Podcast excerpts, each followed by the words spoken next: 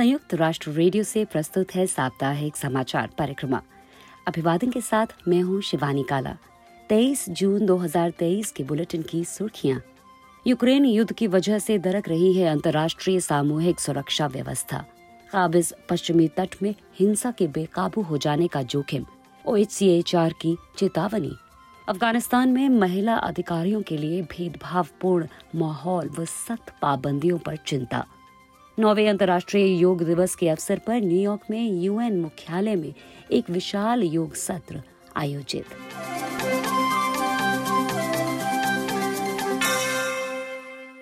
हम आपको याद दिलाते चलें कि विश्व परिप्रेक्ष्य वाली समाचार सामग्री के लिए आप हमारी वेबसाइट पर भी आ सकते हैं।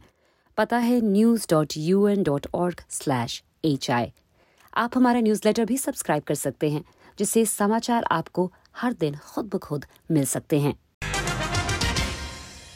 अब समाचार विस्तार से। राजनैतिक एवं शांति निर्माण मामलों के लिए संयुक्त राष्ट्र की शीर्ष अधिकारी रोजमेरी डिकार्लो ने शुक्रवार को सुरक्षा परिषद में प्रतिनिधियों को बताया कि फरवरी 2022 में यूक्रेन पर रूस द्वारा आक्रमण किए जाने के बाद से अब तक अंतर्राष्ट्रीय सामूहिक सुरक्षा प्रणाली कमज़ोर हुई है। रोजमेरी डिकार्लो ने कहा कि यूक्रेन में युद्ध की वजह से मानव कल्याण और मानवाधिकारों पर विनाशकारी असर हुआ है। बच्चों की एक पूरी पीढ़ी सदमे में है और वैश्विक ऊर्जा व खाद्य संकट में तेज़ी आई है। उन्होंने परमाणु धमकियों पर चिंता जताते हुए कहा कि मौजूदा संकट से उपजने वाले अन्य खतरों के प्रति बेपरवाह नहीं हुआ जा सकता है।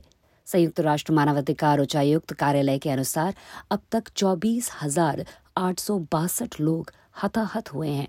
लेकिन वास्तविक आंकड़ा इससे कहीं अधिक होने की आशंका है। विश्व स्वास्थ्य संगठन ने स्वास्थ्य देखभाल केंद्रों पर एक हज़ार से अधिक हमलों की पुष्टि की है, जबकि यूनेस्को ने 260 स्थलों को क्षति पहुँचने की बात कही है। रोजमेरी टिकार्लो ने कहा कि खकोवका में जून महीने में बाँध का ध्वस्त होना भी एक बड़ी चिंता है। उन्होंने बताया कि रूस ने इन इलाकों में मानवीय राहत भेजे जाने के अनुरोध को ठुकरा दिया है। यूएन के अव्वल महासचिव ने कहा कि टोलियाटी ओडेसा पाइपलाइन क्षतिग्रस्त हुई है, जो कि यूक्रेन के खार्कीव क्षेत्र में विश्व में अमोनिया लाने ले जाने के लिए सबसे बड़ा ज़रिया है। साथ ही रूस ने बेलारूस में परमाणु हथियार तैनात किए जाने की घोषणा की है, जिसके मद्देनजर उन्होंने कहा कि परमाणु हथियारों के इस्तेमाल की कोई भी धमकी अस्वीकार्य है। रोजमेरी डिकार्लो ने सदस्य देशों के प्रतिनिधियों को बताया कि यूएन चार्टर, अंतर्राष्ट्रीय कानून और प्रासंगिक प्रस्तावों के अनुरूप संयुक्त राष्ट्र यूक्रेन में न्याय संगत व सतत शांति स्थापना के प्रयासों को समर्थन प्रदान करने के लिए पूरी तरह से तैयार है। संयुक्त राष्ट्र मानवाधिकार उच्चायुक्त वोल्कर टर्क ने काबिज पश्चिमी तट में हिंसा के बेकाबू हो जाने के जोखिम के प्रति आगाह करते हुए क्षोभ प्रकट किया है कि उग्र राजनैतिक बयानबाजी और अत्याधुनिक हथियारों के इस्तेमाल से संकट गहरा रहा है।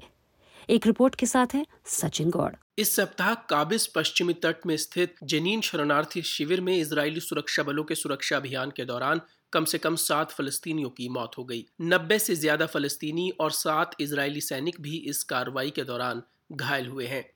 मंगलवार को जेनीन शिविर में सुरक्षा कार्रवाई के बाद दो हथियारबंद फलस्तीनियों ने कथित तौर पर गोलीबारी की, जिसमें एली नामक इजरायली बस्तियों के चार बाशिंदों के मारे जाने की खबर है। बुधवार सुबह इजरायली सुरक्षा बलों द्वारा जेनीन शिविर के पास ड्रोन कार्रवाई में कथित रूप से एक चरमपंथी गुट के तीन फलस्तीनी सदस्यों के मारे जाने की जानकारी मिली संयुक्त राष्ट्र मानवाधिकार उच्चायुक्त कार्यालय ने इन घटनाओं पर चिंता प्रकट की है This sharp deterioration is having a terrible impact on both Palestinians and Israelis, and we call for an immediate end to the violence.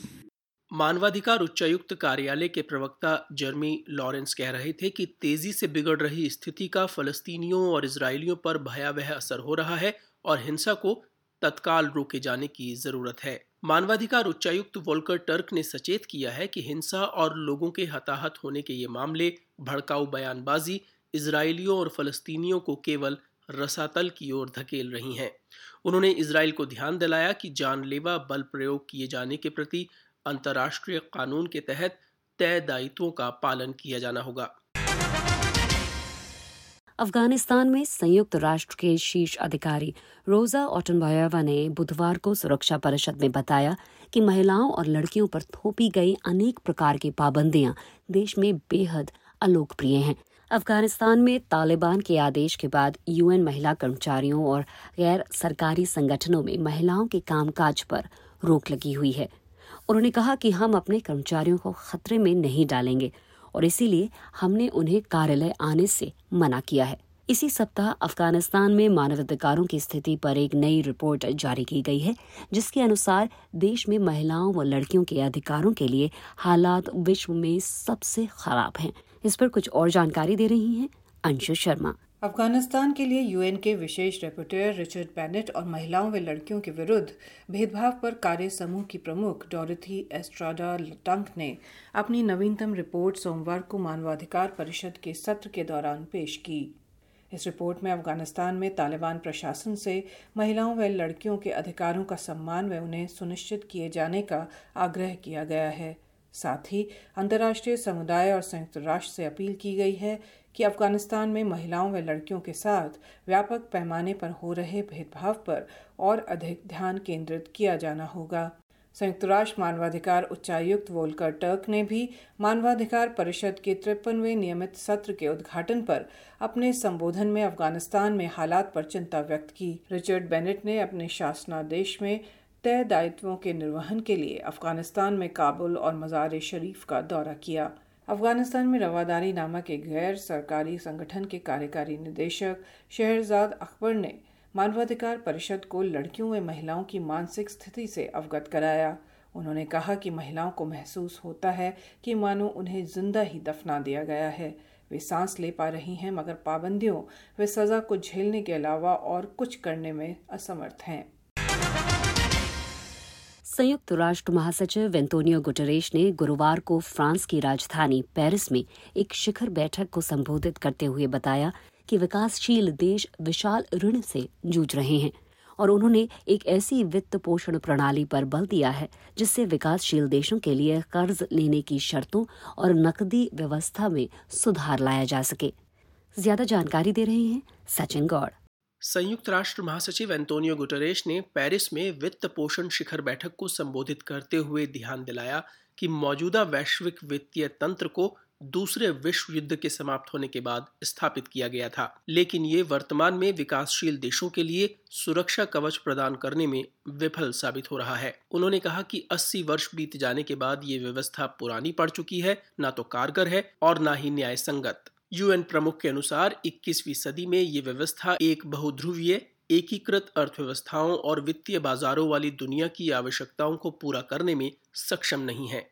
UN प्रमुख ने सचेत किया कि मौजूदा वित्तीय प्रणाली से विषमताओं को बढ़ावा मिल रहा है, निर्धन देशों को उधार नहीं मिल पा रहा और न ही कर्ज अदायगी में समर्थन, जिसके वो हकदार हैं। इसके मद्देनजर यूएन के शीर्षतम अधिकारी ने कर्ज राहत व्यवस्था की अपील की है ताकि कर्ज अदायगी के भुगतान को निलंबित किया जा सके, उधार को लंबी अवधि पर दिया जाना संभव हो और निर्धन देशों के लिए कर्ज लेने की दरों को कम किया जा सके।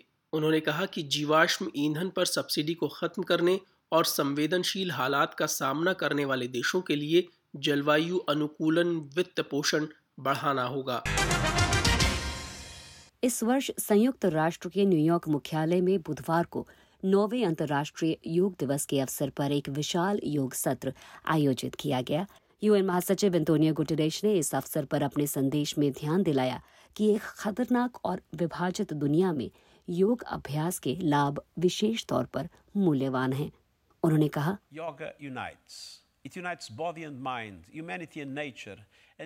योग एकता लाता है। योग शरीर और मस्तिष्क मानवता और प्रकृति और दुनिया भर में करोड़ों लोगों को एकता के धागे में पिरोता है जिनके लिए योग मजबूती सद्भावना और शांति का एक स्रोत है। यूएन महासचिव एंटोनियो गुटरेश के शब्द। भारत के प्रधानमंत्री नरेंद्र मोदी ने इस योग सत्र की अगुवाई की और ज़ोर देकर कहा कि योग केवल एक आसन पर कसरत करने तक सीमित नहीं है बल्कि ये एक जीवन पद्धति है। उन्होंने कहा yoga is free from copyright free from patents and free from royalty payment. योग का अर्थ है एकजुट करना। योग कॉपीराइट पेटेंट और रॉयल्टी भुगतान से मुक्त है। योग हर उम्र लिंग और फिटनेस स्तर के लिए है। भारत के प्रधानमंत्री नरेंद्र मोदी के शब्द। यूएन मुख्यालय में आयोजित इस विशाल योग सत्र में हिस्सा लेने के लिए बड़ी संख्या में लोग एकत्र हुए। इस वर्ष योग अभ्यास सत्र में एक साथ 135 देशों के नागरिकों ने हिस्सा लिया और इस कीर्तिमान को Guinness Book of World Records में दर्ज किया गया है। तो आज के बुलेटिन में बस इतना ही। अब शिवानी काला को अनुमति।